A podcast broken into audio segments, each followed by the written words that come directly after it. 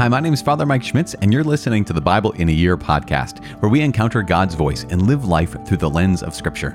The Bible in a Year podcast is brought to you by Ascension. Using the Great Adventure Bible timeline, we'll read all the way from Genesis to Revelation, discovering how the story of salvation unfolds and how we fit into that story today. It is day one hundred twenty-eight. We're reading from Second Samuel chapter ten and First Chronicles chapter thirteen. We're also praying Psalm thirty-one, as always. The Bible translation that I'm reading from is the Revised Standard Version, Second Catholic Edition, and I'm using the Great Adventure Bible from Ascension. If you want to download your own Bible in a Year reading plan, you can visit ascensionpress.com slash Bible in a Year. And if you have not yet subscribed to this podcast, just let this be my invitation to you to subscribe to this podcast by clicking subscribe, and then it's done. As I said, it is day one hundred twenty-eight. We're reading only three chapters today: Second Samuel chapter ten, First Chronicles chapter thirteen, and Psalm thirty-one. The second book of Samuel, chapter ten. The Ammonites and Syrians are defeated. After this, the king of the Ammonites died, and Hanun, his son, reigned in his stead. And David said, "I will deal loyally with Hanun, the son of Nahash, as his father dealt loyally with me." So David sent by his servants to console him concerning his father. And David's servants came into the land of the Ammonites. But the princes of the Ammonites said to Hanun, their lord, "Do you think, because David has sent comforters to you, that he is honoring your father? Has not David sent his servants to you to search the city and to spy it out and to overthrow it?" So Hanun took David's servants and shaved off half the beard of each and cut off their garments in the middle at the hips and sent them away. When it was told David, he sent to meet them, for the men were greatly ashamed. And the king said, "Remain at Jericho until your beards have grown, and then return." When the Ammonites saw that they had become odious to David, the Ammonites sent and hired the Syrians at Beth-Rahob and the Syrians of Zobah, twenty thousand foot soldiers, and the king of Maacah with a thousand men, and the men of Tob, twelve thousand men. And when David heard of it, he sent Joab and all the host of the mighty men, and the Ammonites came out and drew up in battle array at the entrance of the gate. And the Syrians of Zobah and of Rehob, and the men of Tob and Maacah were by themselves in the open country. When Joab saw that the battle was set against him both in front and in the rear, he chose some of the picked men of Israel and arrayed them against the Syrians. The rest of his men he put in the charge of Abishai his brother, and he arrayed them against the Ammonites. And he said, "If the Syrians are too strong for me, then you shall help me. But if the Ammonites are too strong for you, then I will come and help you. Be of good courage, and let us play the man for our people and for the cities of our God. And may the Lord do what seems good to him." So Joab and the people who were with him drew near to the battle against the Syrians, and they fled before him. And when the Ammonites saw that the Syrians fled, they likewise fled before Abishai and entered the city. Then Joab returned from fighting against the Ammonites and came to Jerusalem. But when the Syrians saw that they had been defeated by Israel, they gathered themselves together. And Hadadezer sent and brought out the Syrians who were beyond the Euphrates, and they came to Halam with Shobak, the commander of the army of Hadadezer, at their head. And when it was told David, he gathered all Israel together and crossed the Jordan and came to Halam. And the Syrians arrayed themselves against David and fought with him. And the Syrians fled before Israel. And David slew of the Syrians the men of seven hundred chariots and forty thousand horsemen, and wounded Shobak, the commander of their army, so that he died there. And when all the kings who were servants of Hadadezer saw that they had been defeated by Israel, they made peace with Israel and became subject to them.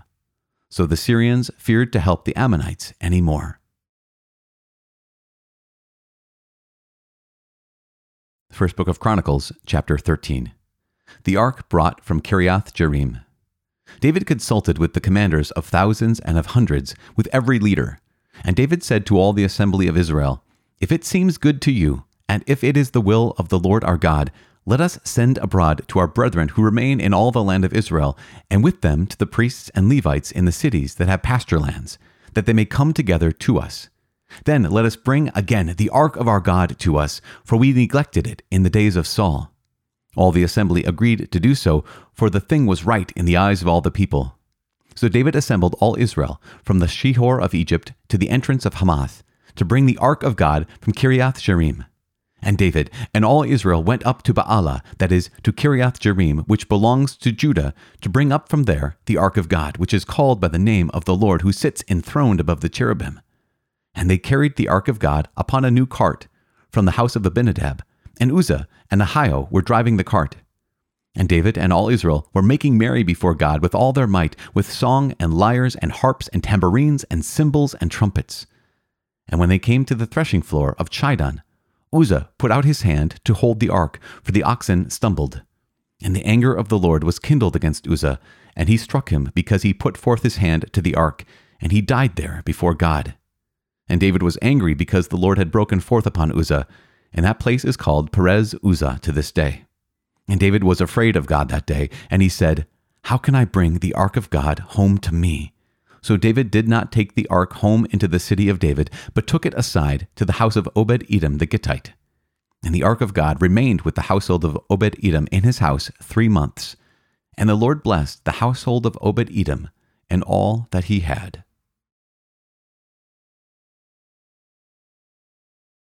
Psalm thirty-one. Prayer and praise for deliverance from enemies. To the choirmaster, a psalm of David. In you, O Lord, I seek refuge. Let me never be put to shame. In your righteousness, deliver me. Incline your ear to me. Rescue me speedily. Be a rock of refuge for me, a strong fortress to save me. Yes, you are my rock and my fortress. For your name's sake, lead me and guide me. Take me out of the net which is hidden for me. For you are my refuge. Into your hand I commit my spirit. You have redeemed me, O Lord, faithful God. You hate those who pay regard to vain idols, but I trust in the Lord. I will rejoice and be glad for your merciful love, because you have seen my lowliness. You have taken heed of my adversities and have not delivered me into the hand of the enemy. You have set my feet in a broad place. Be gracious to me, O Lord, for I am in distress. My eye is wasted from grief, my soul and my body also. For my life is spent with sorrow, and my years with sighing. My strength fails because of my misery, and my bones waste away. I am the scorn of all my adversaries, a horror to my neighbors, an object of dread to my acquaintances. Those who see me in the street flee from me. I have passed out of mind, like one who is dead. I have become like a broken vessel. Yes, I hear the whispering of many, terror on every side, as they scheme together against me, as they plot to take my life. But I trust in you, O Lord. I say, you are my God. My times are in your hand. Deliver me from the hand of my enemies and persecutors. Let your face shine on your servant. Save me in your merciful love. Let me not be put to shame, O Lord, for I call on you. Let the wicked be put to shame. Let them go dumbfounded to Sheol. Let the lying lips be silent, which speak insolently against the righteous in pride and contempt. Oh, how abundant is your goodness, which you have laid up for those who fear you. And I wrought for those who take refuge in you, in the sight of the sons of men. In the shelter of your presence, you hide them from the plots of men. You hold them safe under your shelter from the strife of tongues. Blessed be the Lord, for he has wondrously shown me his merciful love when I was beset as in a besieged city. I had said in my alarm, I am driven far from your sight. But you heard my supplications when I cried to you for help. Love the Lord, all you his saints. The Lord preserves the faithful, but abundantly repays him who acts haughtily. Be strong, and let your heart take courage, all you who wait for the Lord.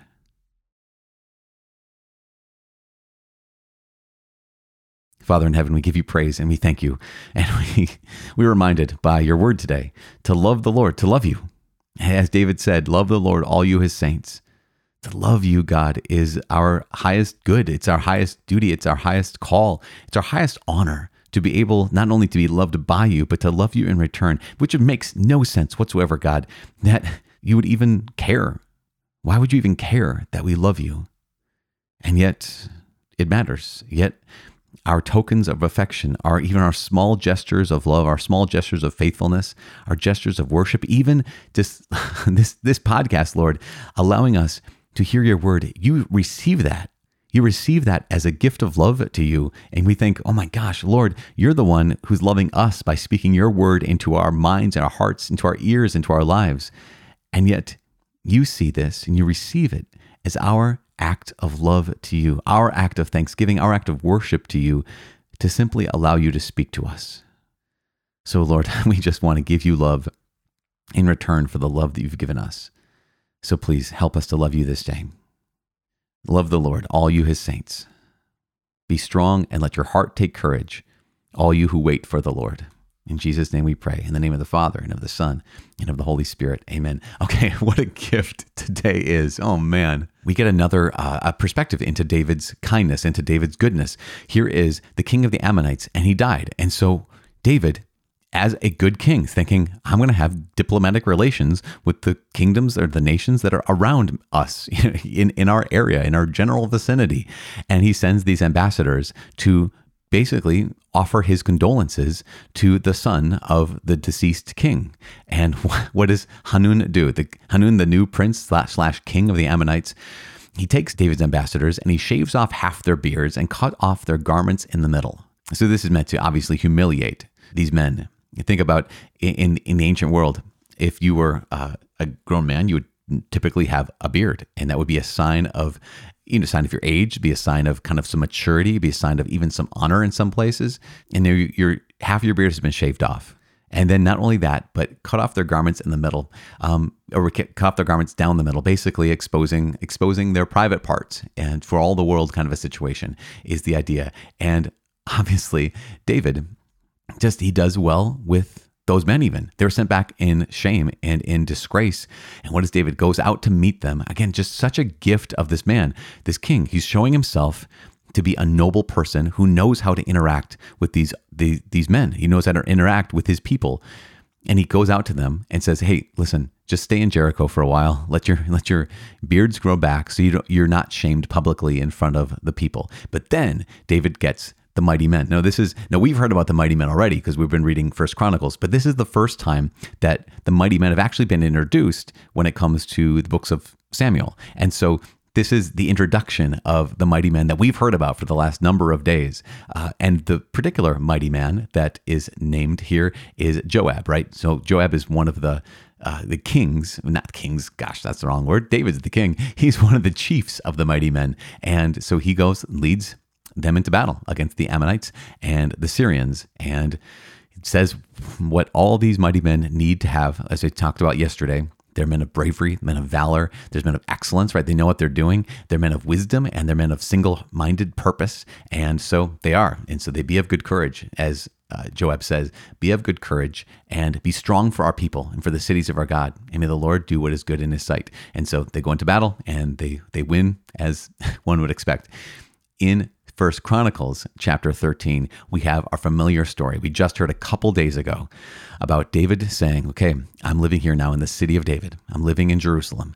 And it makes sense that we need to bring the presence of God, the ark of God, into the city of Jerusalem, where we can have worship in the Lord's presence. And what do they do? They put it on a cart. Now, in First Chronicles, it does make the point that they put it on a new cart, which wasn't recorded in Second Samuel. They put it on a new cart. And yet, remember that the Ark of God was never, ever meant to be transported on a cart, but only by that family of the tribe of Levi that was dedicated to carrying the Ark of the Covenant, not to be touched. And here is Uzzah, who does what we know he's going to do. He reaches out and he touches the Ark of the Covenant. And so here is David, who says, we'll leave it here in the house of Obed-Edom the Gittite, and Obed-Edom and all his family and all his servants and all his everything are blessed beyond belief. And so David's going to circle back around to, uh, to the house of Obed-Edom the Gittite, and he is going to bring the ark soon. He's going to bring the ark all the way into the city of David. And that's the, one of the great gifts uh, for all of us, is that we want to live in the presence of God. Um, at the same time, I mentioned this a couple days ago when it came to Uzzah's story, is that our disobedience, you know, when we sin and say, God, I know what you want, I want to do what I want to do, that leads to spiritual death, just like it led to the physical death of Uzzah. Um, and yet, and yet we're still called to live in God's presence. We're still called to, again, leap and dance before the Lord, to wait in stillness before the Lord, to pray and worship before the Lord in his presence. And so we just pray today, Lord, help me to live in your presence. Help me to have an a, attentive, a mind that's attentive to you, that recognizes where you are, both in sacred spaces like churches and sacred spaces in the Blessed Sacrament, but also in common spaces where you still exist. Lord, God still dwells. He still is, is present in all places, even right now, wherever you are, uh, maybe listening in your car, maybe brushing your teeth, whatever you're doing right now, to listen to the Word of God. Just be take a moment and stop right now and be aware that yes, absolutely, God is particularly present at the Ark of the Covenant. God is particularly present in the sanctuary. God is particularly present in the Blessed Sacrament and in His Word. But also, God is present to you right now. Whenever we call upon His name, whenever we are even just aware that He is present, we realize He's been there the whole time, and He will be there long after we have gotten distracted. But right now, God is present to you and to me. He is here, and God, we just, we say, we love you. And now we pray for each other. I am praying for you. Please pray for me. My name is Father Mike. I cannot wait to see you tomorrow. God bless.